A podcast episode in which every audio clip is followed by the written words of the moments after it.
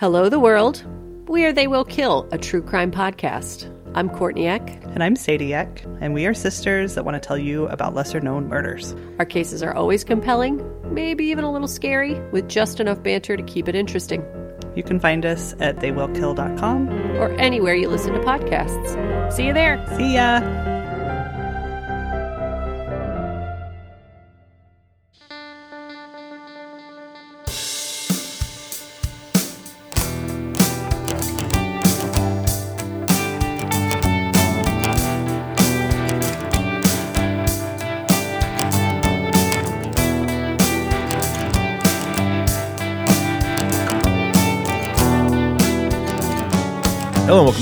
Guys podcast. I'm Lauren. And I'm Michael. Well, we have another example of DNA saving the day. Yes, I love these.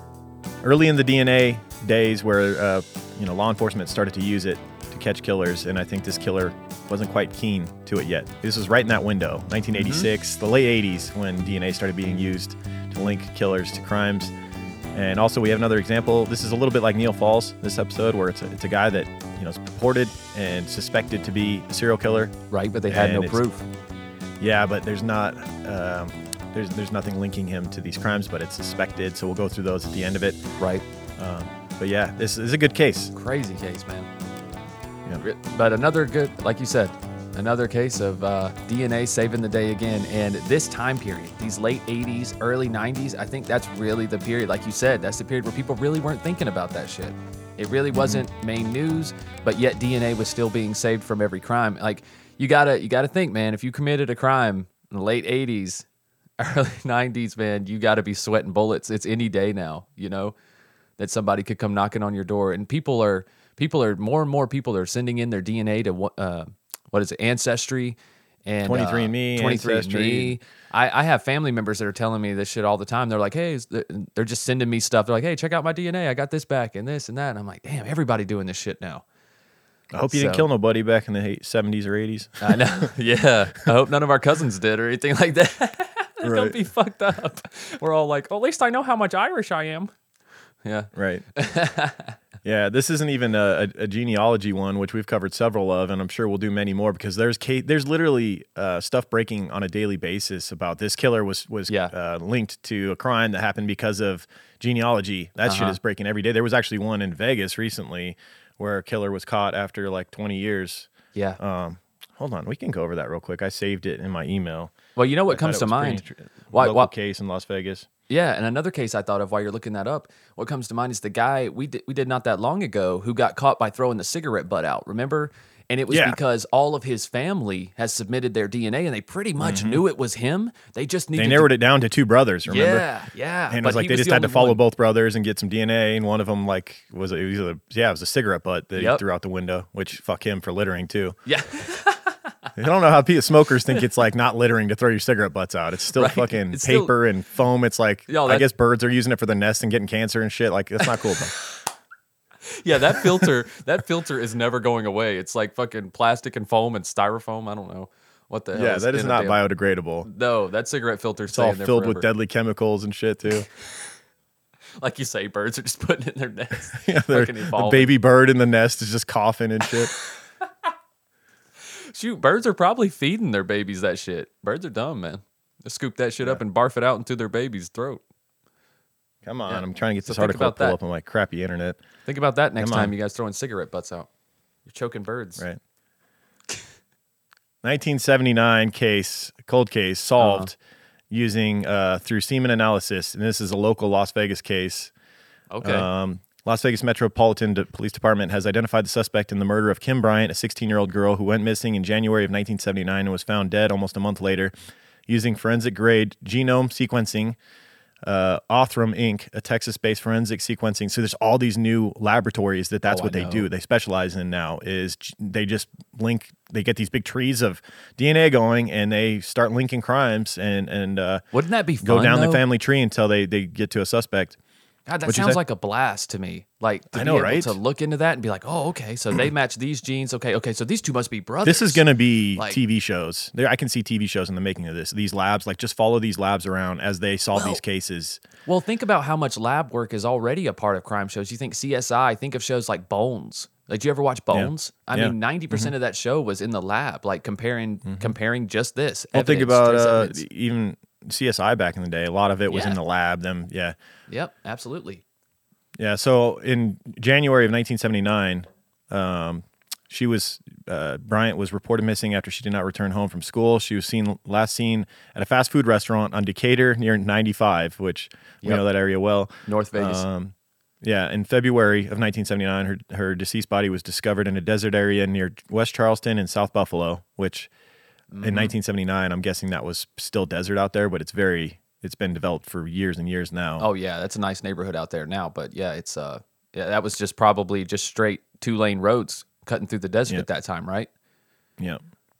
Yeah. So detectives believe she was abducted uh, the day she went missing and sexually assaulted, and testing done was made possible thanks to a donation from a Vegas resident named Justin Woo, who approached the, the Las Vegas Police Department to help further uh, with a cold case investigation. So he donated that funded the DNA research to find this killer. Wow. Um, who, yeah, who turned out to be uh, who was the killer's name?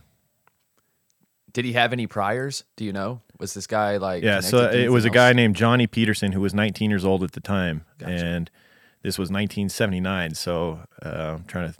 It doesn't say how old he is now, but he's obviously a much older man. But Yeah. like you said, you can't rest easy anymore. If you killed somebody back in the day, If he was it's bad enough that your DNA could get directly linked if you get arrested and your DNA's taken, but now it doesn't even that doesn't even need to happen. That's what happens in our case this week. Mm-hmm. You know, the guy's arrested for a, for an unrelated crime, his DNA's taken and it's linked to him. But now, like that doesn't even have to happen. Your fucking uncle or your niece or somebody can upload their DNA and they start tracing it and say, "Hey, this killer's DNA is awfully close to this person." And next thing you know, you're getting a knock at your door.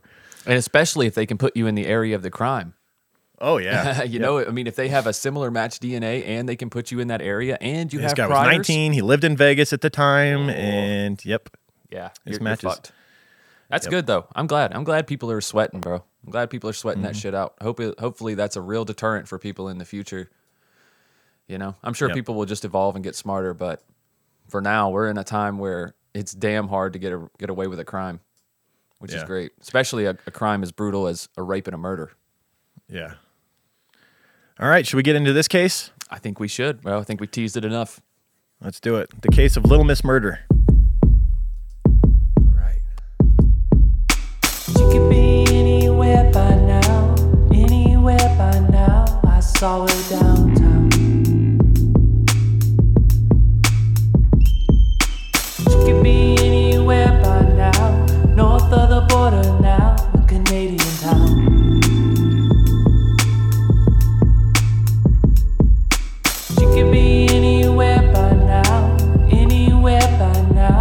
Saw her downtown. Everybody turn here, look at this. Have you seen her? Her license plate reads Little Miss. Can you be sure? Black CRX, high on MPG, not reefer. Not reefer. Her first time going alone. You know how it goes. She's 500 miles from home, walking on the road. A man that she didn't know, and he took her home. Took her home. He took her home. Took her home. Yeah. Yeah. Everybody here, look at this. Have you seen her? Seen her? A license plate reads Little Miss. Can you be sure? Be sure. Black CRX, high on MPG. high on MPG, not reefer, not reefer.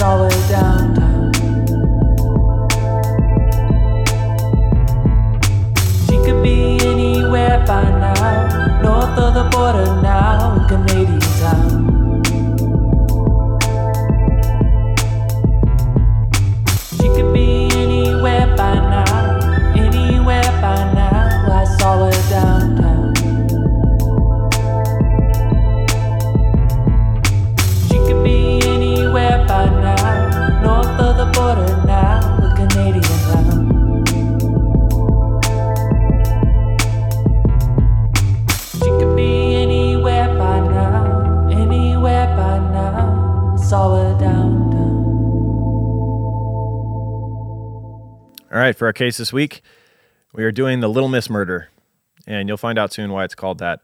Um, but this involves a victim named Lisa Kimmel. Lisa Kimmel was born July 18th, 1969, in Covington, Tennessee. She shares a birthday with the great Vin Diesel. Wow. Live my life one quarter mile at a time. Yeah, Vin Diesel. Who else? Oh man, he's starting to look weird as he gets older. I'm not gonna lie. Like in the like, what is it, uh, Fast six- 76 or whatever, whichever, Yeah, whichever one they're on so. now. They've just got so much makeup caked onto him that he's just like I don't know. well, they're trying to make. They make can't accept that he's getting old. They're trying to make him still look like he did in the first one, and it, I don't know. well, maybe they shouldn't wait so long in between the movies. I mean, damn, the scripts ain't that complicated. I mean, Yeah. what, what do you get on here? You race some cars. You know, you have a little shootout.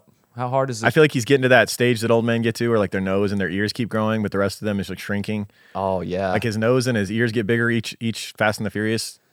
You know, and your bone structure too. Your bone structure changes as you get older. It really does. Yeah. Different things. You start to contract, Yeah, different features of your curl face in like like an old prune. Well, yeah, some features, and then on the other hand, other features become more prominent. You know what I'm saying? It's weird. It really is weird to see pictures of someone like in their 30s and 40s, and then see them at like 70, 80. You're like, whoa. It's crazy. It's crazy the differences that your body goes under. I'm not, Father Time's a motherfucker.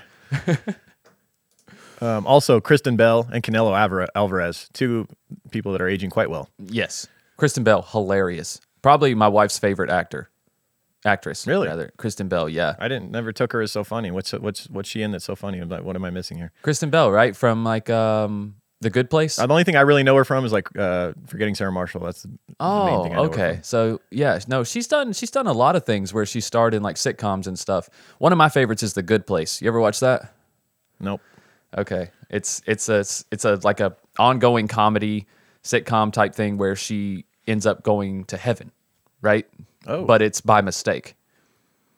She was actually a really shitty person on Earth. That's a funny concept. Uh, yeah, it's you have to check. I don't want to ruin it for you. I don't want to say too much because it's hard to say a lot without ruining it. But uh, All right. it's a it's a it's a funny show. She really shines All in right, that show. so- Rather, All right, so people check that out. Back to Lisa Kimmel, who was born in 1969. She was the eldest of three daughters born to Sheila and Ronald Kimmel.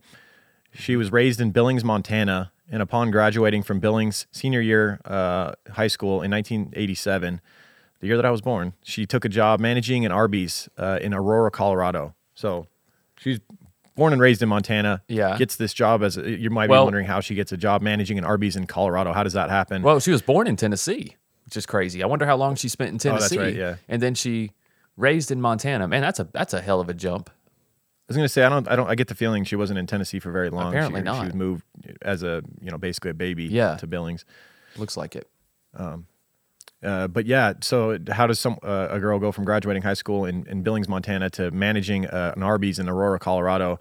It's because her mother Sheila was a regional manager of Arby's, and Ah. the two worked in the Denver area together and would commute back to Billings every weekend, which is quite a drive. That's man, that just sounds exhausting. You work all week in Colorado, and then you drive 555 miles back to Billings, Montana for the weekend. That's an eight hour drive, right? Eight hours approximately. That's a whole weekend. work day. So you drive a whole other work day Yeah. after after your week. No, I, I couldn't and you'd do think that. just after that drive, you'd just be exhausted, and that's that's the day right there. You're done for the To day. work it- there, there goes one of your days of the weekend. right? Who even goes to Arby's?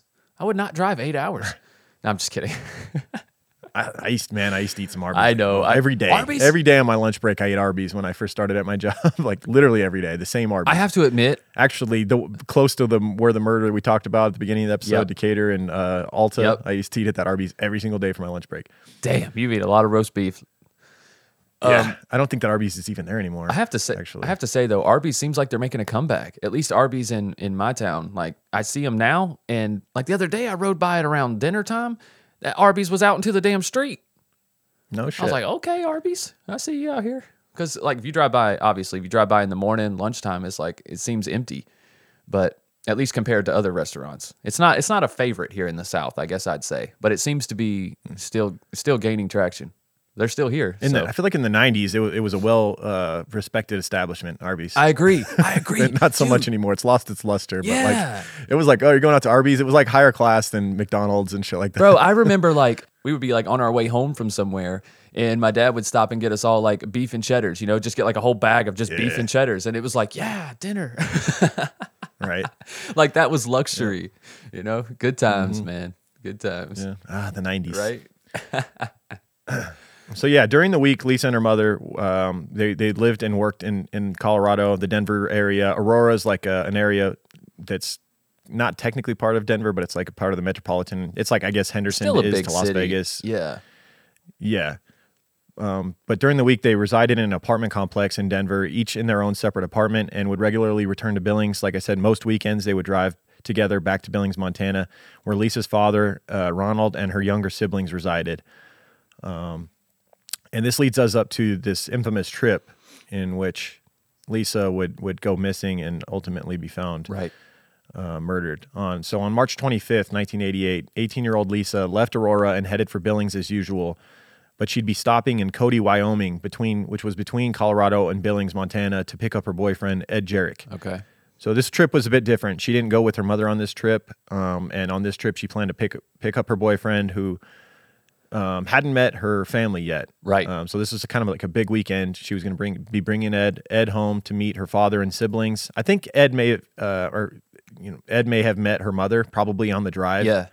That they did every weekend. They'd probably stop and, and hang out with Ed for a little bit. Probably. Um, but he had not met her father and siblings yet. oh, okay. And on this trip, her mother would not be accompanying her. Her mother actually flew home to Billings the day earlier because she had a ski trip planned. So she needed to, you know, get back to Montana quickly. Right. Um, Now, on this drive, Lisa would be driving a black 1988 Honda CRX with a vanity license plate that read Little Miss. which Underrated is why they call this the Little Miss. Oh.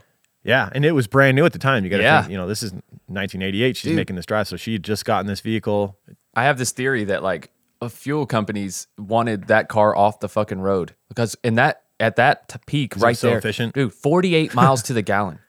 Imagine. No way. Yes. What? Dude, my cousin had a CRX, had a late 80s CRX in like 2005, 2006. I swear to God, that thing was better than an electric car almost. I mean, he would get like Damn. nearly 50 miles to the gallon depending on how he drove. And it was a straight drive because they're so light, dude. They're so light and so efficient. I mean, So she's probably making this drive 555 miles for a few bucks. A few bucks, man. think about how cheap how cheap gas was at the time, gas plus getting plus- 48 miles to the gallon. yes, that's what I'm saying. It was better. It was almost better than driving a motorcycle, man. That's better than some Harleys. God dang. Damn. Yeah. Yeah, that's why it's shaped so weird. I guess it was like all the aerodynamics and it was light. And that's why those cars ain't on the road no more, too. I guarantee it. it was kind of shaped like a way the way the Priuses are now. It had that f- Yup. really flat back end of it, But more aerodynamic than a Prius, in my like a opinion. fish with no tail Yeah. Or thin, I guess. Yeah. The oil companies did not like this car, bro. They did not like it. I guarantee you. yeah, just like the the hydro car guy that got killed by by Big Oil. Yeah. Suspicious. the guy that made the car that could run on water and he just all of a sudden got killed. Yeah. Suspicious. got suicided. Mm-hmm. We should do an episode on that someday, and then we'll get fucking whacked. Yeah. you guys will just not get any more true crime guys as soon as we do that episode. right. We'll make that our last episode. We'll go out with a bang, literally. Yeah. So so she um, Lisa takes off on this drive on March 25th, 1988. And um, as I mentioned, her mother had flown back to Billings the day earlier, and she was heading straight to Cody to pick up her boyfriend, which was would take about seven and a half hours. And here's a quote from her then boyfriend Ed, Ed Jarrick. Quote, the plan was that she was supposed to leave Denver and get to Cody to see me sometime late that evening. I talked to her at about 4.30 and she thought she'd be there, uh, she'd be in at about midnight or something like that. So I'm guessing she gets off work and she's heading just just gonna redline it, head straight for Yeah. um, Cody, Montana, and pick up Ed Jarrick. Um, and she would be getting there in the middle of the night. Weather conditions were good, uh, so Lisa shouldn't have had any trouble trouble making the trip to Cody. You know, she had a brand new, reliable vehicle that get, gets great gas mileage. Yep. Um, so she was expected to be at her boyfriend's late Friday night, but by Saturday morning she had not arrived, and this um, greatly concerned Ed, uh, who began to call the police. This is a very concerned boyfriend um, who wasted no time. He immediately in that that Saturday morning called Montana police, Wyoming police, and Colorado police, all three states that she'd be traveling to and through Right. um, on her trip. Um, and according to those police jurisdictions, there had been no accidents reported involving a car like Lisa's. So, what is going on? Hmm. Right. You know, I'm sure he was relieved in one sense, but then also like, well, this this is still a problem. Right. Like, Where is she? If she, if, yeah. It's not like her. So Ed, so Ed then called Lisa's family, who uh, also greatly concerned would en- end up driving the route she had taken in reverse. So they would drive from Montana, you know, south towards Colorado, um, the same highway that she would be taking. Yep. And they found no sign of her as well. They didn't see her car on the side of the road. They didn't see anything. Um, and that's when her family officially reported her missing. So after appear, after hearing of the reports, um, uh, this you know the, these three states were getting reports of this this woman being missing and driving the route through their state. Uh, patrolman Alan Lesko of the Wyoming Highway Patrol reported that he had stopped Lisa for speeding in Douglas, Wyoming, the night that she had disappeared. So that Friday night, um, he had pulled her over. She'd been speeding. Um, Douglas, uh, Wyoming, is about the midway point between Aurora and Colorado. I mean, uh, Aurora and Cody, Right. uh, Wyoming, where she was headed to see her boyfriend. So, Okay. so Alan uh, Alan Lesko, the officer that pulled her over, says, "quote I was patrolling southbound on March 25th, and I noted a small car northbound at 88 miles per hour. Where we're going, we don't need roads." She was getting it. Um, now, this was a 65 mile an hour zone, and he says, according to my radar, I turned around and pursued the car. I stopped her near Orin Junction. She was well kept, the kind of person you'd like to have for a daughter. Um, And I guess it's Wyoming policy that when you pull over someone for speeding and, and cite them in, in Wyoming that's out of stater, like they're they're not local, Right. You they have to put down a bond on their ticket, Um, because obviously a lot of people would just They would just get dip the ticket out. and never come back to Wyoming, right, right, right. so it's standard practice to pay the to have to pay a bond for you know for the police to let you go on your way and she didn't have the money on her to pay the bond so he actually followed her to an ATM um, but she found the uh, the, the machine inca- uh, incompatible with her debit card You know, I when I saw this, I- looked this up because I was like, man, they had debit cards in 1988, but uh, debit cards were actually introduced in 1978.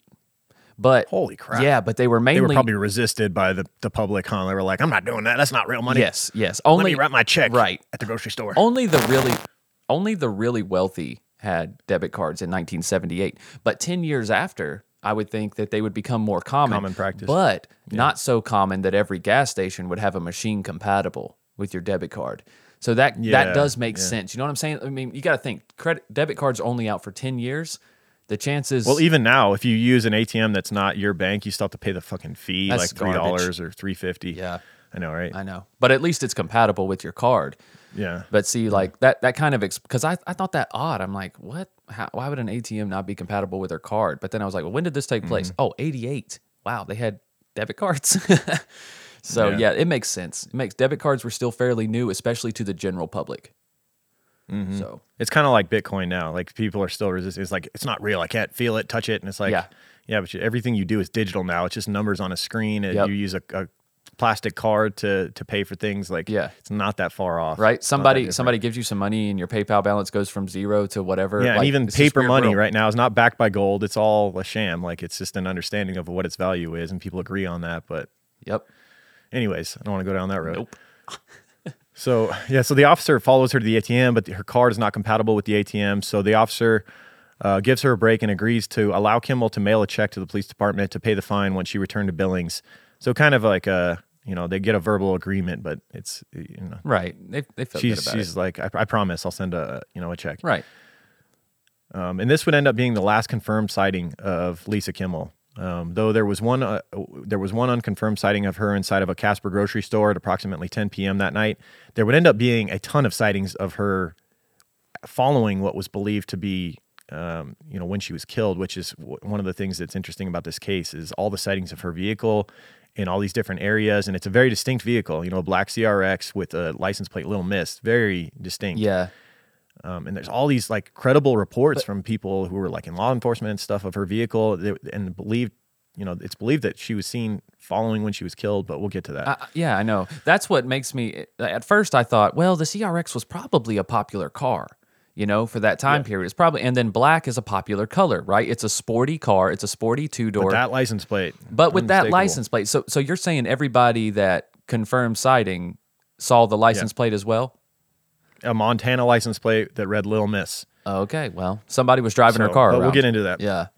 Yeah, we'll get into that in a minute. So Lisa's signature on the ticket and the and actually this is another thing that blew my mind. You know, you talked about the debit card and like, oh, that was where we're around then. Mm-hmm. The officer, there was officers actually audio recording their their interactions and their um, you know, when they would pull people over. Yeah. So instead of wearing crazy. body in cams, 1988, this officer, yeah, you can actually hear the, you can hear, you know, the last recorded audio of Lisa Kimmel uh, was the officer was recording as he talked to her uh, wow. uh, while he was citing her, and the, her family confirmed that it was her, in fact, um, in the audio recording. So they have, you know, the police officer had her signature and the audio to confirm that he had in fact pulled her over. Um, wow. So they were wearing recorders instead of body cams at the time. I imagine he, maybe he took it upon himself to have his own little audio recorder, Right. um, just for his own protection or whatever. That's smart. Yeah. So as the week went on, uh, with no word from her daughter, Lisa's mother began to worry, and Lisa's mother's actually written a book uh, about her mother's murder. Um, I believe it's called "The Murder of Little Miss." Um, I was going to get it, but it's not available in audio form, and I didn't have time to have the book shipped to me and read it in time for this case. Right. But I have looked into a lot of uh, you know stuff that her mother talked about in this through people that have read it. So some of that is in this Okay. as well. Right on. Yeah, so we have a couple quotes from uh, from her mother and her outlook at the time. She says, "quote The outlook was looking grim, but even if that, even if the outcome wasn't as we hoped, we still needed to find her." Absolutely. And the search for Lisa became frantic, with family members anxiously joining police efforts in hopes of locating uh, uh, Lisa. And on April second, one week after Lisa disappeared, the you know their their biggest fears became confirmed as a local mechanic named Greg Bradford was spending his Saturday fishing on the North Platte River oh no. um, and ended up bringing the search for Lisa to a sad end. He says, "quote When I stepped off the side of the bank, I looked over my shoulder and I saw a lady in the water. Then I remembered when we were driving up from Cheyenne, they said this young girl was missing from Montana. So I looked again and I said, "Oh God, it must be her." So he had in fact found the nude, battered body of Lisa um, in the in that river. yep. Anytime you hear somebody is near a river in a true crime episode, you know they're about to find a body. Yeah, yeah, right. Someone's waiting around every fishing, time. fly fishing usually. So a guy was fishing. Oh, okay. Here we go. yeah. Yep. Yeah. This one's no different. Yeah, So police searched the area where Lisa's body was discovered, um, and, and on an old highway bridge, one quarter of a mile away, they found blood that was the same type of Lisa's. Oh, on the on the bridge above the water. Yeah, so Oh, a quarter God. mile away. So you have to imagine the body was dumped from the bridge and drifted a quarter mile before getting caught along the banks. Or she was attacked on the bridge, Yeah, yeah, Right. for sure. or both, rather. Well, like I said, a- attacked and dropped from the from the bridge. Right. Right. So, be, and this was not a, a commonly used bridge as well. This is clearly Well- a bridge that was picked by the perpetrator for the means of like being able to drop a body off without being seen. Yes. Yes. Obviously. Obviously. This reminds me of the bridge of the uh, what was the uh, the furniture store people murder, the Zulo murder. What Yeah, they weren't Zulo furniture murder. store. What were they? I can't remember. They what were, they uh, The- they were re- kitchen remodeling or something. kitchen remodeling. Yeah, the bridge that he was on. Remember, and he was like he threw the bag over the side of the. Like? Yeah, it got stuck on a piece bridge. of ice. yeah, yeah, that dipshit. Yep. Oh well. Yeah, so so because this bridge was so uh, inaccessible and seldom used, police theorized that the murderer may have lived in the area, been local to the area, and you know most people that travel through wouldn't have even known that bridge was there. It sounds like. Probably not. Um, and also, based on eyewitness accounts of unexplained activity on the bridge, they estimated that Lisa was murdered early Saturday morning, roughly five hours after she was stopped for speeding. However, the autopsy would tell a different story. And this is just more muddling of the investigation by, you know, so-called witnesses that, that claimed, someone claimed that they had seen strange activity on that bridge, which is odd because this bridge sounds like it was so desolate and rarely used it. Like who was watching this bridge in the middle of the night to have seen this car dumping something off of it? It's it's ran Right. it's, it's it's weird. And also when you think about what the autopsy tells, completely different story of her not being killed that night, her being killed six days later. So Yeah. The reports you really have to question whether someone actually saw you know strange activity maybe they saw someone else on that bridge doing something different about it was unrelated to lisa's murder i don't know Right. or maybe they were just trying to interject themselves for some reason or maybe it was the killer himself interjecting uh, inaccurate information to try and make the investigation harder who knows Yeah. At this point, it could have been anybody. Yeah. So uh, Lisa Kimmel's mother, Sheila, described in her book, The Murder of Little Miss, what it's like to receive the news that Lisa had been found. She says, quote, Eight days after her disappearance, our worst nightmare materialized. Two fishermen found Lisa's body early Saturday afternoon, April 2nd, 1988. She hadn't had a wreck. Her body had been dropped from the old government bridge in, near Casper, Wyoming, into the old North Platte River. Our beautiful daughter was gone. Awful. Well, at least uh, you know. I mean, it's tough, but at least they had closure, and I feel like they were somewhat prepared for this. Yeah. You know, when they found out that she didn't arrive at her boyfriend's, she was pulled over, so she'd been cited, and then no, you know, not hearing from her since. I think they were already starting to prepare their their minds for this, but Yeah. still, not an easy task for any parent. Especially with the character of their daughter. They know that she wouldn't have just ran off for no Right. reason. right. So, coroner James Thorpin, who examined Lisa's body, determined that the young woman had been hit over the head and repeatedly stabbed, at least seven times in the abdomen. The autopsy determined that she had been bound, beaten, and raped, and was estimated that this had gone on for some time, it, uh, up to around six days. The coroner estimated that she'd been held captive and been being basically tortured and repeatedly raped.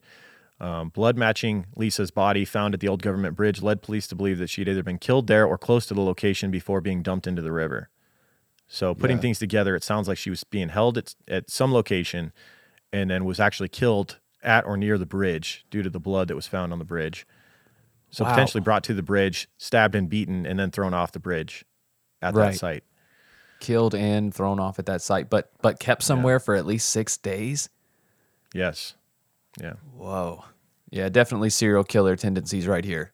This Mm-hmm. is definitely not someone's first offense. No. So, not long after Kimmel's remains were found, Unsolved Mysteries aired a segment on Lisa's murder, and the program featured two prominent individuals that claimed they saw Kimmel's car on the streets in the hours and days following her death. One was a woman named Donna Kirkpatrick, who was married to a local county sheriff. And these are these credible reports that we talked about earlier of her car Right. being seen driven around by a woman in the days following her death or her abduction. Um, Donna states it was it was Saturday at noon, and I noticed a little black sports car had pulled right in front of me. Then I noticed a license plate. It was a Montana license plate with Little Miss on it. Kinda hard to at miss. that point, I did. Yeah, and at that point, I decided I needed to see if the car went with whoever was driving it. I'm absolutely positive there was a young gal driving it. There's no doubt in my mind. You know, this is so innocent and so like we all do this shit, right? When you see a vanity plate, you're like, let me see who's Yeah. driving this car. Right? Does it match up with, with the Right. license? Is it a, is this a Little it- Miss or is this is some this- like old guy? Right. exactly. You're curious. Yeah. You're like, who is this person who thinks this much of this part of their personality that they want to put it on their tag? Like they want Right. to pay the extra eighty dollars as a, a registration. Let me see. Who is this? Oh, mm-hmm. okay. so yeah, I, I totally, I totally believe this report, hundred percent. And- And her husband was a, a police officer too, so she's used to hearing these types of details. Right. When you think about it, I, I think I would prefer my daughter to have a vanity license plate. If my daughter was driving around on desolate highways in 1988, where you mm-hmm. know, she doesn't have a cell phone and GPS and everything else like that, long, you know, you're going on a, a drive with with no communication. I'd like her to have something really tying her, you know, noticeable, like a license plate like that. Like that actually comes in handy. Clearly, in this case, I guess and it just also mud, also muddles things a lot because then you get all these reports that who knows where they came from, and a lot of them can't be true. They just when you think about what actually happened, it just They a lot of can't all be can't true. be real. Yeah, like her car being driven by a woman in Canada just doesn't make any sense when we No. know where the car ends up ultimately. We find Right. that out later on. Yeah, it just don't make sense. But people, you know, like I said, a lot of people probably saw black CRXs with a young mm-hmm. woman driving them, and which makes sense. I mean, a small compact sports car, that's a perfect car for a young teenage girl. So, Yeah, you know what I'm saying? Like most people aren't paying attention to that those small details or maybe they're not even close enough to the car to see the tag. And then Montana may be a state, I don't know, but it may be a state where they only put the tag on the back of the car, which just causes more problems. Like North Carolina's like that. Like we don't have two tags here. You just get one tag, you put it on the back of your car, you put whatever the fuck you want on the front. Nevada too. Yeah, Nevada, you don't have to have one on the front; it's optional. But they give you two tags though. Still, a I lot of so, yeah. drivers, a lot of drivers will put both tags on because they're like, well, what the hell? I got both tags. But like Right.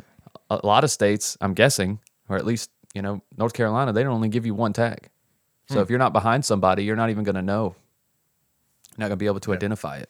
right So officers received numerous other tips, all alleging that they had seen Lisa, or at least someone who looked like her, driving a vehicle matching hers her car's description post mortem. None of the tipsters said that Lisa seemed distressed when they saw her. They so they saw this you know young blonde girl driving this car, and she seemed totally normal, not distressed. Um, and there was even, I mean, there was also a bunch of sightings of her car being driven by men as well. And there was a bunch of uh, police sketches done. Like, this is insane how many reports they got of this car being driven around. Sightings that even extended into Canada. So here's a quote from an officer that had been working it. He says, "quote We had over a thousand sightings of this vehicle, a lot of them from law enforcement officers, and we were deluged uh, with them at the po- to the point where we thought they had gone to Canada. We had That's seen some. crazy. We we had some sightings in Canada. Like what in the world? How? I know. Like I just need to I need to know that these officers confirmed the tag. I mean, Is it possible, knowing what we know now at the end? I mean, we know where the car ends up. We know who, you know, ultimately the perpetrator gets caught. We know the car ends Right. up being found buried on his property and things like that. But is it possible that he held her captive and was driving her car around looking for other victims as well? Is that possible? I think it's possible. absolutely Before, it's possible. before ultimately burying Or- it later, because we know he didn't have a car at the time. That's why, or I think he he did have a truck. But is it possible that, you know, he was driving her car around, picking, trying to pick up other girls, or who knows? I mean, I think it's Um, possible absolutely, or dude. that he had Mon- let I think I think there was a you know like a nephew that was on the property with him. Maybe he was letting the nephew drive the car around. right. Well, also Meanwhile, Montana. Lisa, you know, you know- held captive on his property. Montana is, I mean, it's on the border of Canada. I mean, it's not that much of a stretch. Or maybe he had a girlfriend or something. He was like, yeah, just take her car, you know? Like, Mm. don't give a fuck. Yeah, Drive her car around. I mean, you look like her, you have blonde hair. Most people, it's just all, worst case scenario, it confuses everybody, mm-hmm. you know, or you get pulled over. But yeah, it's Yeah. not, it's not crazy to think that be, they were in Montana and they went to Canada. That's, that's, that's not out of the question. I mean, they're already driving eight, seven, eight hour trips everywhere. And then you get a car that gets almost 50 miles to the gallon. Shit, it ain't even expensive for the damn serial killer to go drive around in this thing. He's like, fuck my truck. I'm taking this. and this guy had a vibe of you know not really. He had like I don't I don't give a shit attitude about getting caught. Like he just. He So probably, I could almost see him being brash enough to yeah, he was either lend the car out to someone or drive it around himself. Like he just didn't give it a shit. I mean, the guy was living, we'll come to find out, in a bus with no electricity or running water or anything on this desolate property in a you know a town with no one in it in the middle of Montana. So yeah. I don't know. didn't- He didn't have much to lose, you know. No. And also, Lauren, like we talked about, who knows how long he's been doing this, man? How Yeah, kno- Who knows how long this is just normal routine for him? Just Mm-hmm. another girl, another car, whatever. I'll dispose of it and everything will be all hunky dory. You know what I'm saying? Yeah. Like, you know how these serial killers get? They get lazy, they get nonchalant because they feel like, I'm not getting Mm-hmm. Get cocky. Yeah. Mm-hmm. And somebody who keeping somebody for six days, that's pretty fucking cocky. Yep. So, getting all these reports, police would have the witnesses work with sketch artists and created 17 different sketches of the men supposedly driving Lisa's car. Oh my God. Unfortunately, they all looked different, which only muddied the, the investigation further. And they couldn't even Uh. release like a photo to the public because it's like we have 17 different looking Right. sketches. Like, which one do we pick? You know? I was about to say that just sounds like a bad idea coming from the start. Let's get 17 different sketches uh, from 17 different people. Uh, no, this doesn't Right. sound like a way to narrow this down at all. No. He's a dude. He had hair. Uh, might be a chick. We don't know. Like, Uh, he looking like a man. yeah, he had hair, nose, and then like eyes and stuff. Right, right. Maybe a mustache. I don't really know. Yeah, maybe, maybe not. Keep your eye out, guys. Right. we'll find him. Yeah. So we know Lisa was last seen at 9 p.m. on Friday when she was, uh, you know, pulled over by the police officer and given the ticket, um, and was reported missing by 9 a.m. Saturday morning. Yet she was reportedly seen twice later that day and once on Sunday. If Lisa was, if she was alive, you know, what's going on here? Why, why hadn't she showed up at her boyfriend's? Why was she just driving around aimlessly?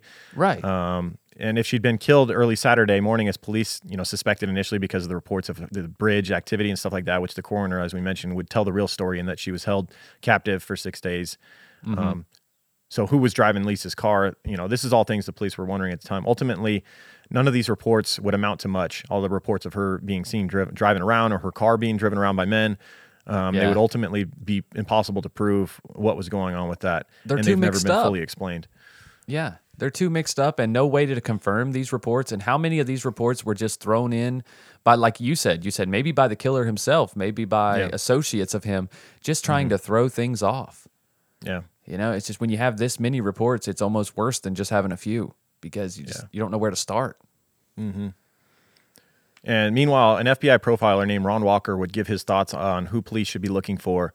He said it would be it, it was most likely a white man in his mid 20s or older, a loner that probably lived in the Casper area. Um, and on March 28th, 1989, around a year after Lisa's remains were laid to rest, a family friend discovered a mysterious note taped to Lisa's headstone that read, quote, Lisa, There aren't words to say how much you're missed. The pain never leaves. It's so hard without you. Always be alive in my, in me. Your death is, is my painful loss, but heaven's sweet gain. Love always. Stringfellow Hawke. And I read it as it was written. There was several misspellings. There was no periods used. It was a distinct way of writing. Someone who's maybe not highly educated.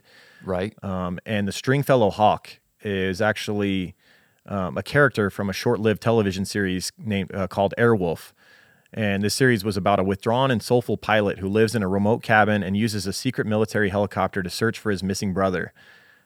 So about this lonely character living in a ca- in a cabin alone, and Lisa's parents would uh, allegedly watch the show, and a certain episode of this show caught their attention. There was an episode in which uh, Stringfellow Hawke's girlfriend lives with him for six days in the cabin. During the Oh six my days, they have sex, and he feeds her. And on the sixth day, she's killed by the bad guys. So very similar to the you know to the end, unfortunately, of Lisa's life. Yes, it is. you know, the six I guess days. the- that's eerie. Yes, yes, and ultimately being killed. Mm.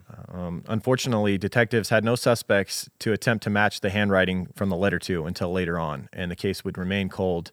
It's also interesting, uh, you know, worth noting that the the letter was dated 11-13-1988, which police knew that that letter had not been there since November. This letter was found on the headstone in March, and police had visited. I mean, not police, but like family members and friends had visited her headstone between November and March, and there's no way that it was there. So Okay. it may have been written in November, but it wasn't placed on the headstone until closer to you know somewhere in March. Okay. So it may have also been the killer trying to mislead people once again. Mm-hmm. Or maybe he wrote that letter then, you know, and then Yeah, just perhaps. post, and, you know, Yeah. posted it on the headstone later. Yeah. But uh, there's a lot more coming, and we- we're going to find out who this sick fucker is and discuss whether we believe he's a serial killer or not um, after a quick commercial break. Right on. Some days can be a real struggle. The good news is, I'm having a lot less of those since I found Tru Niagen. I actually love it. Tru Niagen helps fuel the cell's energy engines, maintains cellular metabolism, and even supports heart health in combination with a healthy lifestyle. With 13 published human clinical studies and backed by Nobel Prize winners, Tru Niagen is a supplement that's clinically proven to boost NAD levels, an essential coenzyme required for cellular energy and repair. Since taking Tru Niagen, I have more resiliency, and it helps my muscles recover. I just have more zest for life. Add more vitality to your life today with Tru Niagen. Right now, new customers can save 10% on their first purchase by going to trueniagen.com slash creeper and use code CREEPER. That's T-R-U-N-I-A-G-E-N dot com slash creeper, code CREEPER, to save 10% on your first purchase. trueniagen.com slash creeper, code, you guessed it, creeper. These statements have not been evaluated by the Food and Drug Administration. This product is not intended to diagnose, treat, cure, or prevent any disease. As true crime fans, you guys already know life is often stranger than fiction. I think that's why we're drawn to true crime. There are shocking, real life stories that Hollywood can't even make up. That's what I love most about true crime studying the extremes of humanity and what motivates them. Get your fill of suspense and scandal, from small town whodunits to heart pounding series with deadly cults, infamous serial killers, and cold cases rekindled. Sundance Now understands your obsession. Sundance Now has a gripping selection of true crime series you won't find anywhere else. It's a commercial free streaming service brought to you by the people at AMC Network. So if you're a fan of their groundbreaking storytelling, then you'll love Sundance Now. For example, No One Saw a Thing examines the unsolved mysterious death of a small town bully in Missouri. Some of you may remember from our True Crime Guys episode on Ken Rex McElroy, who was murdered in front of 60 townspeople back in 1981. The kicker? Nobody'll fess up. It's considered one of the most infamous acts of vigilante justice in American history. And I love rounding out the night with a good true crime series, like Who Took Johnny, which explores the infamous case of Johnny Gosch, which you guys know I'm obsessed with. You can stream Sundance Now on all your favorite devices. Just download the app or watch online. Sundance Now is available for as low as $4.99 a month. Discover your next binge worthy show on Sundance Now. Try Sundance Now free for 30 days by going to sundancenow.com with my promo code CREEPER. That's sundancenow.com, code CREEPER, to get your first 30 days for free. All right, we're back. Thank you to our lovely sponsors. Check out the links to uh, this week's ads in the description of the episode. That's right. As well as you know the sources for what we used to study for this case and any other pertinent information. Our Patreon link, all that stuff. We'll talk more about that later. Right. So in 2000, 12 years after Lisa's murder, cold case detectives reopened her case. Um, they had some semen samples from the rape kit and from Lisa's underwear that were sent off to a crime lab. Um, and unfortunately, initially, no no match would be found. Right. Um, and it would take another two years before finally they would get some closure in this case. In July of 2002, two years after they had sent off the semen, detectives get a call. Um, and after 14 years, the case had finally been solved. The Wow. DNA had been linked to a perpetrator, and it would be discovered to be 57 year old Dale Wayne Eaton of Moneta, Wyoming. And Moneta is. It's it's not even notable. It's that's how small this town is. It's right off the highway. It looks like from Google Maps, it looks like one property. It's Oh, I don't know wow. what the population is. When you look at their Wikipedia page, the most Yeah. notable thing is Dale Wayne Eaton. That's how small this oh town is. no, that sucks. However, Moneta is right. It was right in Lisa's path between Casper and Cody, uh, so she drove right through there. And we'll talk more, but it is believed that uh, Dale Wayne Eaton may be the Great Basin serial killer. There's several other, um, you know, unsolved murders that occurred in these areas uh, mean- that fit the mold of this guy. And clearly, his behavior was habitual. It's not something you just do once. Hold a woman No, captive no. for six days and murder I her was about to say- car and all this shit. Just his mo in this case alone would lead you to believe that he's killed other people. I mean, Yeah. that's I'd bet anything on that. Yeah, and his upbringing fits the mold of a serial killer as well. No doubt. And stealing things young, being that violent young, stabbing someone as a child, Mm-hmm. Yeah. Yeah. which we'll get into. Yeah. So Dale Dale Wayne Eaton was born in 1945. He was the second oldest of eight children, and was known as a loner. His father was abusive, and Dale, like his mother, had been treated at least once at a psychiatric hospital. His mother, at one point, was hospitalized for trying to set set their house on fire. Oh my. Um, Dale Maybe would end up moving. What'd you say? I was just gonna say maybe it was for the insurance. Maybe it's not as bad as we think. Maybe I mean that people. I mean, they were a poor sometimes. family, right? Definitely. We'll talk more about uh, the, the poverty that he, the conditions that he lived under in a minute. But Yeah. um, Dale would end up moving to Greeley, Colorado, and often ran away and enjoyed the outdoors rather than going to school. So didn't pay much attention in school, which might explain the letter using no periods, poor punctuation, and things like that. Right. Right. Um, at this time, he gets his first psychiatric evaluation and was held back a year in school and flagged for having serious emotional problems. An incident that occurred when he was 16 tells a story that he had likely been living in extreme poverty. When he was 16, he stole some vegetables from a neighbor's garden that he intended to sell to buy some shoes. So, you gotta do what you gotta do. living in Colorado and you have no shoes at 16. That is not That's, good. that's some tough living. yeah, it is. Um, when the neighbor confronted him, he stabbed her in the chest, pulled out a knife and stabbed her in the chest. Jesus. Yeah. Thankfully, she survived, um, and Dale would be promptly arrested and subsequently sent off to a boarding school, where he actually was taught a useful trade. He was he was taught to learn how to he, he learned how to weld while at this this boarding school, which gave him you know a means to at least make a living uh, for the rest of his life here and there. Although he was extraordinarily hard to work with and wasn't able to maintain an actual job at, at one location Ah, for that typical. reason. So he would just do odd jobs, which is also typical serial killer behavior. Yes. Yep. Always bouncing around. Always wanting to Um, be in charge. Mhm. not not working well with others. Um, so he was released from the boarding school when he was 19 and picked uh, picked up work as a welder, doing odd jobs. Throughout the 1960s, he was arrested several times for minor offenses and parole violations. Then in the 1970s, he found God, uh, got into religion, and helped to build the church. Thing, things Yep. looked like he they were turning around for old Dale. Yeah. Um, and that's even- it, guys. And that's how it ends Yeah, up. that's he, the end of it. Yeah, He got saved and everything was all hunky dory. So we'll Yeah. see you guys next week for a new. I mean, I don't know what ha- you know what the whole ordeal with with Lisa was. You know, that, that was just, I guess. Well, who cares? He's forgiven. his religion. That's right. You can be forgiven for all. It's okay. Yeah, so so yeah, he gets his act together in the early 70s. It seems, you know, mm-hmm. helps to build a church in 1970, and then in 1971 he gets married to a woman named Melody, and they have three children together. However, not mm-hmm. surprisingly, the marriage was rocky. During the relationship, Dale moved to into a friend's place after losing his job at one point, and during his mm-hmm. stay at this friend's house, he allegedly almost choked the friend's daughter to death over pork being prepared differently. Oh, likes his pork prepared a certain way, huh? Yeah. Yikes.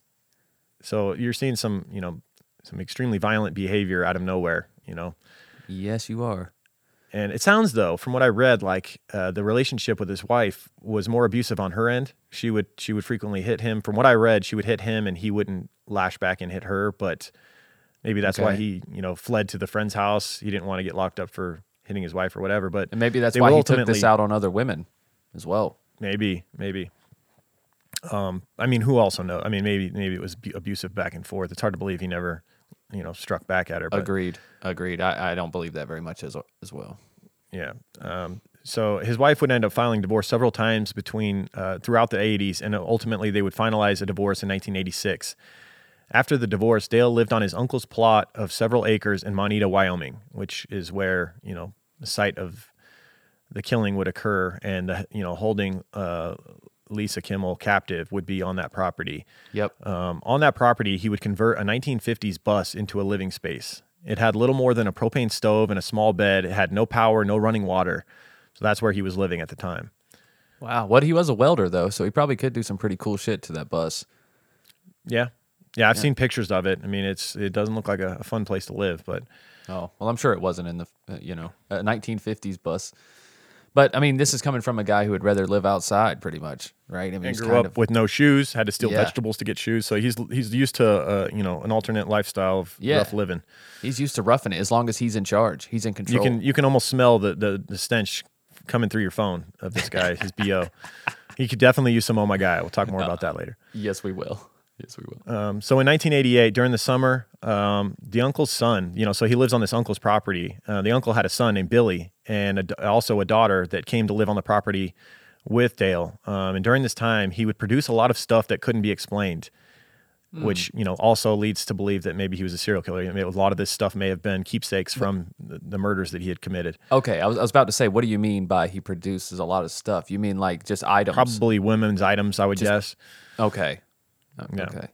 So people around him, family members, things like that, friends. Like uh, I don't imagine he had many friends. It sounds like he was, you know, it was just family members. But Right. they would all point fingers, like, yeah, like I remember we- he he was driving through this area when this girl went missing. Like people that were close to him still like suspected he was a serial killer as well. Ooh.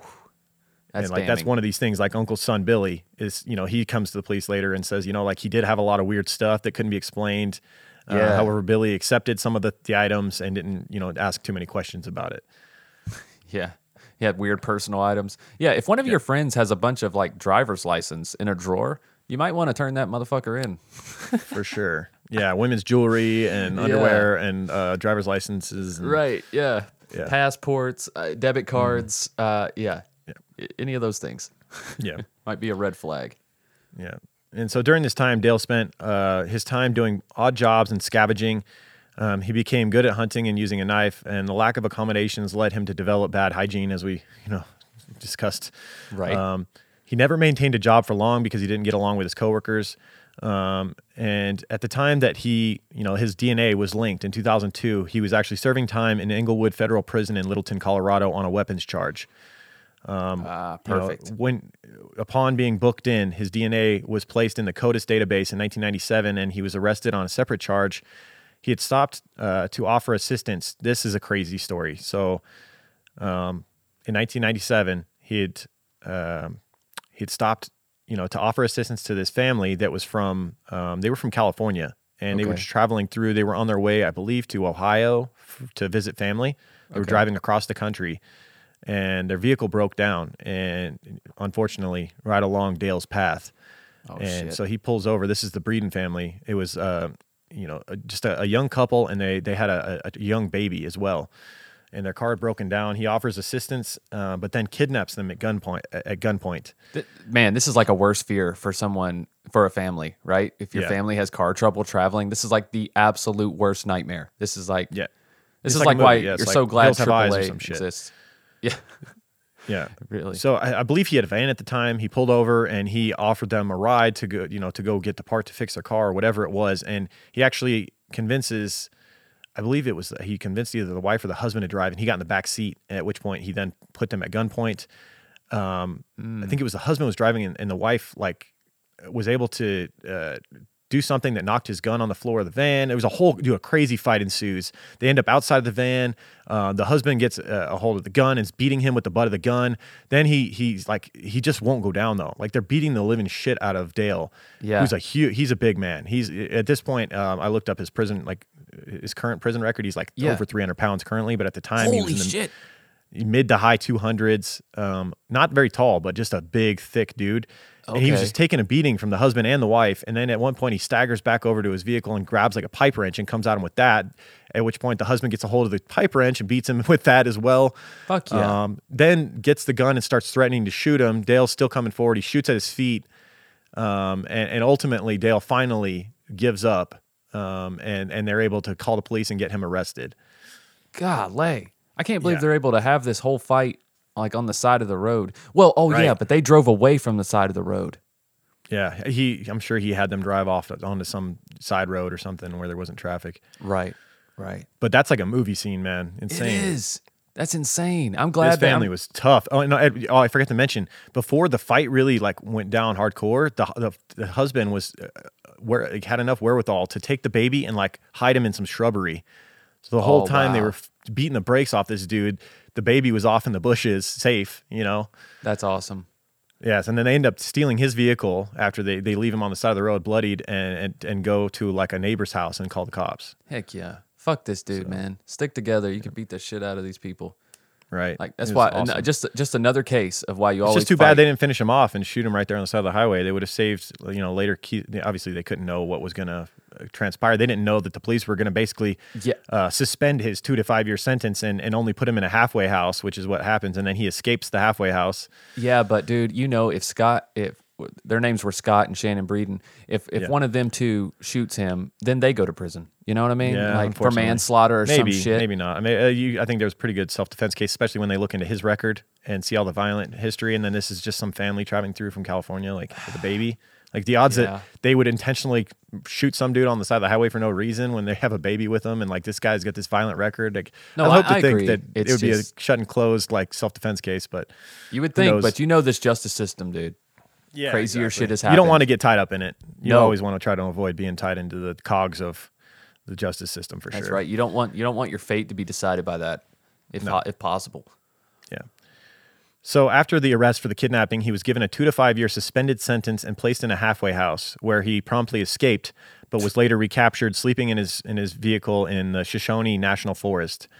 At that time, he had possessed a weapon in the vehicle as well, elevating his crime to the federal level. He was then incarcerated in federal prison where he was obliged to submit a DNA sample, and that would later come back to bite him in the ass, where he would be linked to Lisa Kimmel's murder. Um, on September 3rd, 2001, while in prison, he would punch his prison cellmate, Carl Palmer, in the head. Carl would ultimately die from a ruptured vertebral, uh, vertebral artery. So this punch would end up killing uh, his his cellmate, Oh and he would end up being charged with manslaughter. That's the thing, man. You get into you also you get into a fist fight, and sometimes like shit can happen. You know, a person could fall and hit their head, or they can have a blood clot waiting to surface, or you just never know. You don't. You never know. Um, I mean, not not that it. Fuck, I mean, it's obviously a good thing that it happened in this case, and that Yeah, it fuck kept him behind bars longer. But But the uh, exact same thing could have happened in a bar. You know what I'm saying? Yeah, for or sure, like sure. just a fight, a road rage fight, and then you're going to prison for manslaughter. It's crazy. Yeah. Um, shortly after that is when the DNA was matched to Lisa's body in 2002. Um, meanwhile, Eaton, uh, Dale Eaton's next door neighbors reported to investigators once they heard, you know, that his DNA had been linked. Um, the, they they reported to investigators that they had seen him digging a large hole on his property in Moneta around the time of Lisa's disappearance. Oh no. And so they started digging around on his property. They got search warrants, and they uh, the site was excav- excavated in the summer of 2002, where they would find Lisa's entire car. First, they would start finding That is parts, insane. You know, like a hubcap matching her car, and then they Yeah. actually unearthed the entire car, still bearing the distinctive Little Miss license plate. That is crazy. He buried Yeah. a whole car. Yep. God, he must have had like a backhoe or some kind of equipment or something, right? Mm-hmm. Yeah, yeah, he's got some heavy machinery to do something like that. You can't imagine his The pictures of that car, man. digging a hole by hand. and that and that car was buried for a while because when they if you look at pictures of it being unearthed i mean the the dirt has turned to clay Yeah. inside From the car 88 to 2002, that thing was underground. Yeah 14 years. It's it was part uh, of the buried. ground yeah, Yeah. Oh, what a waste of a good car though Still gets 50 miles to the gallon. still Honda Can't CRX. they just pulled it out of there and just cranked up drove off Yeah, right. damn hondas so Dale would be subsequently charged with eight crimes connected to the Lisa Kimmel case, including first degree premeditated murder, aggravated kidnapping, aggravated robbery, first degree sexual assault, and second degree sexual assault. And a fellow inmate named Joseph Dax testified that Dale confessed to him as follows quote, Lisa had offered to give him a ride, and he accepted it. He then made sexual advances during the ride, which Kimmel did not appreciate, so she pulled over to let him out of the car. The situation then escalated to kidnapping, rape, and murder. Why would you give a man a ride if you are a lonely young girl? I She, maybe she was just that type of person. She was trusting, and you know, just Man, I guess. who knows what kind of persona Dale put on. You know, like maybe he really put on a sob story or whatever. He's 250 pounds, Lauren. I, I, understand, don't know, man. I just maybe sh I I don't know. I don't know. I These mean, guys- that's, that's maybe that's what happened. Maybe I've heard, also heard you know, you know, tales of him, you know, uh, her car breaking down, which I think I find unlikely. It was brand new too. car, yeah. you know, or maybe she stops at a gas station and somehow he like sneaks up on her, puts her at gunpoint, makes him get. I heard that there was a possible possibility that he had a, like a tow truck that he was driving at the time, and he like got her into his truck and towed her car behind. I, I'd find it less. I think he was out walking around, and she like what the you know the tale that the uh, inmate says like somehow he was able to talk her into giving him a ride, something Well, like that. Yeah. And- Well, these guys are sociopaths, man. They know how to seem harmless. yeah. They do. We've seen it over and over again. Yeah. Um, so Lisa had, in fact, uh, it seems, been held at his property for somewhere around six days uh, before he ultimately killed her on that bridge and threw her body off the bridge. Um, So Dale Eaton would be found guilty of all charges and sentenced to death on March 20th, 2004. Unfortunately, much like many of the cases we cover, when someone gets sentenced to death, they end up getting a bunch of appeals. They they're on and off of death row, and that's basically the case with this. He he was for a long time the only uh, inmate on death row in Montana for years, and he's actually currently not on death row anymore. There's still it's still an ongoing thing as of September two, uh, 2021 was the latest information I heard, in which a Colorado psychiatrist is still speaking at a hearing. Uh, looking into claims of inadequate defense and says he may suffer from bipolar disorder. So, Yeah, so they're still fighting to Motherfuckers- get him back on death row, and his defense is fighting to keep him off of death row. And it's like at this point, he's like seventy something years old. Like, like Yeah, he's probably just I gonna guess die in let him prison. die behind bars. Like, let's not wait waste a bunch more tax dollars to just to get the last say and kill the guy or whatever. I don't know. yeah, I agree with that. Just leave him. Let him rot. He's almost done. He'll die soon anyway. He's three hundred pounds and he's in his seventies. Like, something's gonna get him. Right, right. So the sightings of Lisa Marie Kimmel were never explained. You know, all the sightings of her car being driven around. Lisa's parents would ultimately be awarded Dale Eaton's property in a civil lawsuit, and which they they burned down the buildings to the ground. So they get a little bit of uh, revenge on the property that you know her, you know, their daughter was kept at. Dang.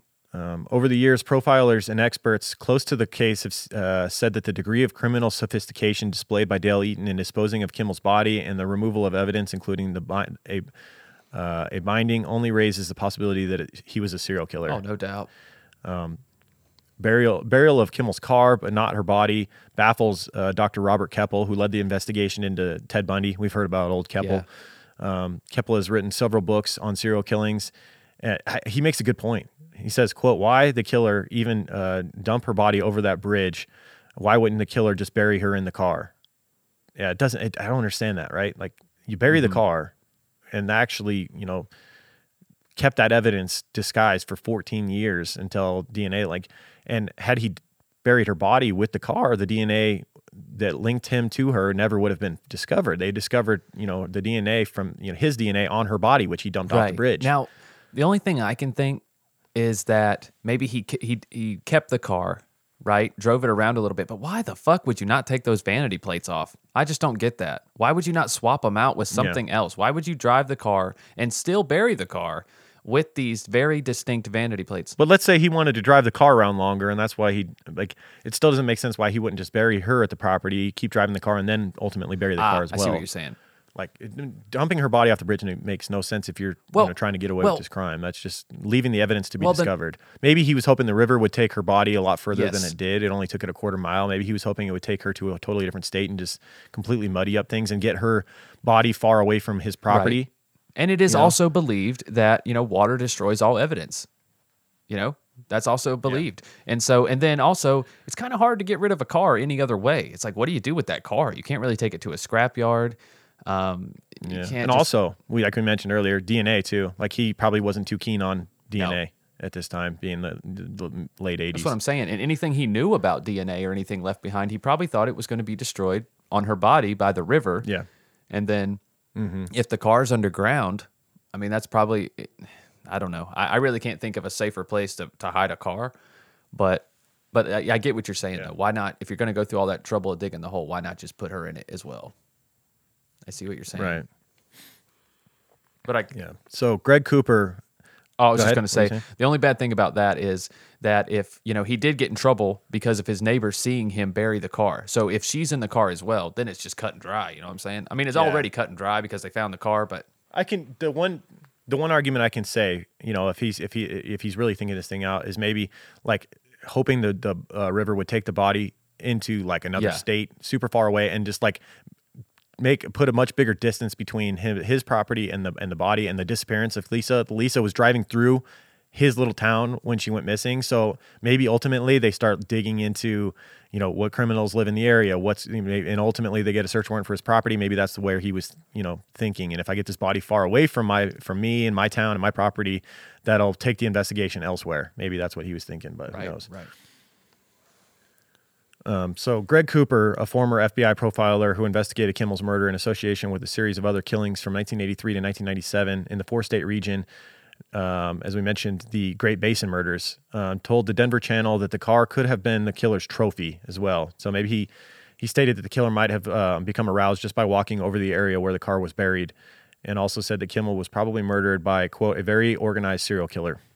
So let's go through some of these other um, unsolved murders that occurred in the Great Basin area, um, attributed to the Great Basin serial killer, who is uh, believed by many to be Dale Okay. Eaton. So on Au- August 6, 1981, Belinda, Belinda Mae Grantham, age 20, was found in the North Platte River, the same river that Lisa Kimmel's body was found, near a bridge, very similar to Lisa as well, in Glenrock, Converse County, Wyoming. She had a rope tied around her neck, weighted to a rock. She had been strangled, and she was last seen uh, alive at the Natrona County Fair in Casper, Wyoming. Casper being near Yep. uh, you know, that was right in uh, Dale's stomping Yes, it grounds, was. and seems to fit. You know, he dumps dumps the body in the same river, off a bridge potentially. Same mo, definitely seems to to line up. Um, and this is 1981. Dale was in the area at the time. Mm-hmm. Then in September of 1982, Naomi Lee Kidder, uh, Kidder was a young woman whose remains were found in Natrona County, Wyoming, in September of 1982. She was identified in March 1993 through dental records and was possibly a victim uh, of another killer, Larry Hall, who was in possession of a document bearing the victim's name. So it's likely that it was this one was not Dale, but you know it's still not out of the realm of possibility. But it's most likely Larry Hall. Yeah, man. Larry Hall. He was the he was the devil with mutton chops. We've done that case. Yes. Yep. In with the devil with mutton chops or something like that. We called it. it was that is Yeah. a crazy case, man. Crazy case. It is. It is. Um, lots, and lots. you may be able to na- you may be able to add Naomi Kidder to that list, but it's yet to be officially determined that he was responsible for Naomi Kidder. But it also could have been this week's case Dale. So who knows? it would be interesting to see if we mention that in that case. I have to go Yeah. back and give It's that been a a while. Yeah, it's been, Been a while.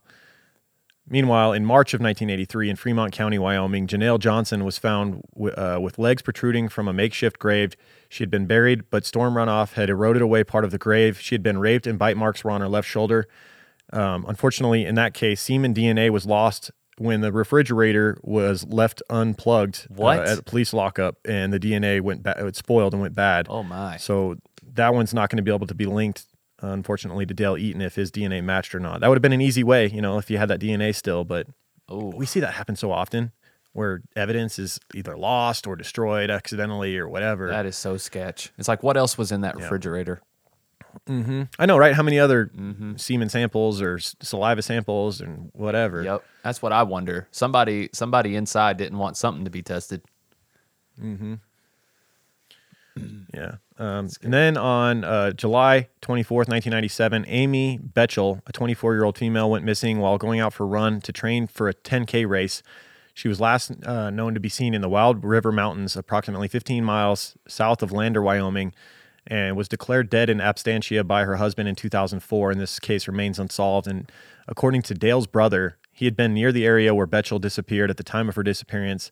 However, Eaton has refused to discuss the case. He still denies um, his involvement in Lisa Kimmel's murder as well. He's just basically Um, deny, deny, deny, and rotting away in prison, thankfully. But yeah, still doesn't have the you know humanity in him to at least admit to the crime that is 100% sure that he did. Yeah. Let alone any other crimes that he most likely committed. You know, he, you know this dude killed more than once. There's no way this was his only murder. No way. No way, man. But we see that so often with so many of these serial killers, man. They get in there and they hold that information. It's just something they'll die he was with. Brash enough to shit. abduct. He was brash enough to abduct at gunpoint a family with a baby on the side of the road. Like, Come on, guys. this dude acted as though there was, you know, he had no fear of being caught. He was brash in his crime. Like, I know this dude killed more, and it's possible these victims that we just read off were, you know, ones that he he's responsible for. But Mm-hmm. I don't know that we'll ever know unless they're able to, you know, like uh, if they don't have DNA to link to him, he's not going to talk. So, right. unfortunately, there's probably not going to be closure on those. Nope. Too bad people couldn't identify him from his smell, huh? Right? Just have people be Yeah, like, there was a certain bad. odor on the crime scene. Because I know Too he bad. Too bad. no he didn't have no oh my Gaia to cover that shit up. Nope. He oh my didn't. Gaia. Oh my Gaia, guys. It's an innovative, all natural deodorant, fragrance, and beard oil company specializing in paraben and aluminum free products. Their innovative line of deodorants inhibit the growth of odor causing bacteria while maintaining effectiveness. At Oh My Gaia, they use only all natural, paraben, and aluminum free organic ingredients. And guys, there's tons of scents to choose from, from vanilla to cherry almond, sandalwood, lavender, lemongrass, uh, Egyptian musk, coconut, dreamsicle, leather, lumberjack, honeysuckle, fireside, bergamot, amber, pear, sweet pea, sailor, barbershop. Um, man, what a, what we have our very own scent called True Crime Pine, and new scents are being added all the time. Wendy is always trying to keep the store fresh, so always check back at ohmygaia.com. And because you guys are True Crime Guys listeners, you can use the word creeper for 15% off your order. That's C R E E P E R for 15% off at shop underscore ohmygaia on Instagram or ohmygaia.com. That's O H M Y G A I A dot com. Guys, you won't regret it and you won't find a better natural deodorant. Guaranteed. Guaranteed. Right on.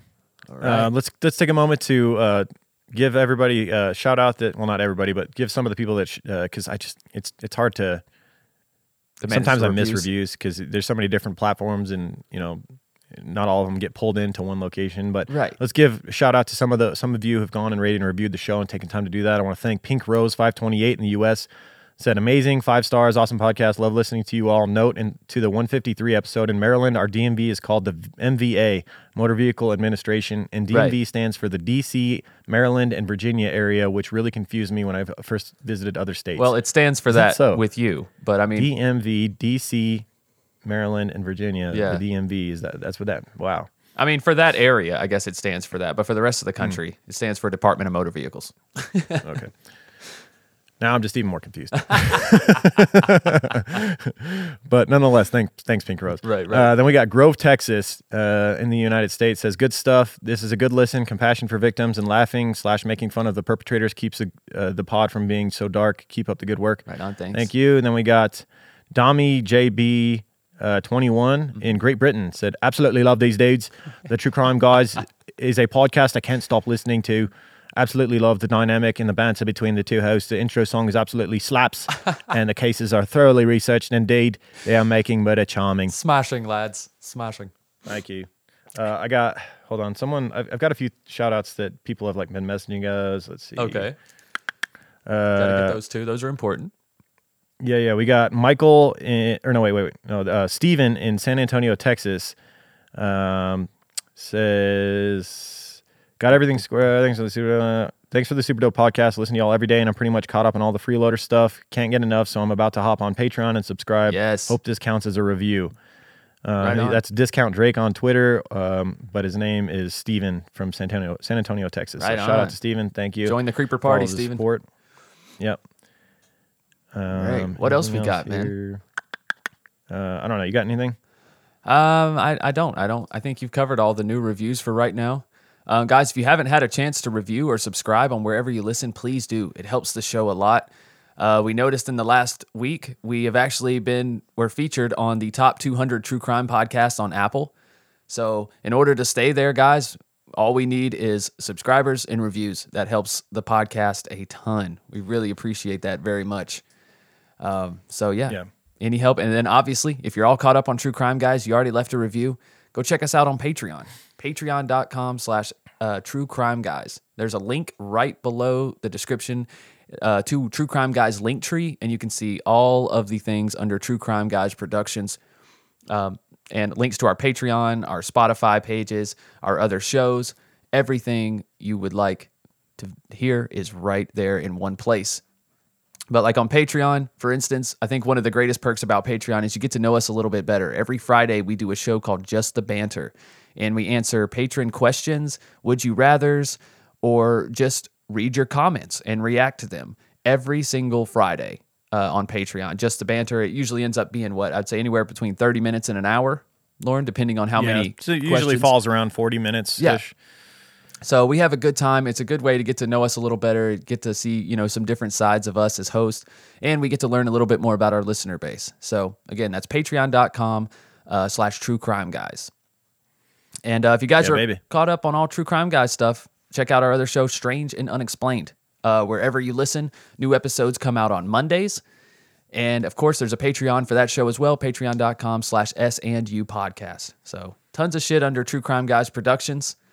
And we also have another show, Full House Fantasy Football. It's completely different from crime, but we know that a lot of you are football fans. And if you're fantasy fans as well, definitely got to check this show out.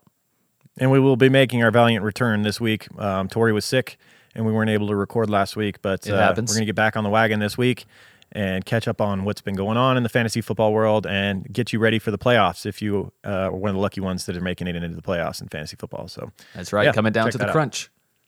Crunch. Yep. All right. Does that about do it? We hope you guys enjoyed this episode. We will see you for another freeloader episode next week. We will. And uh, yeah, have a great week. Keep creeping. Keep creeping, guys.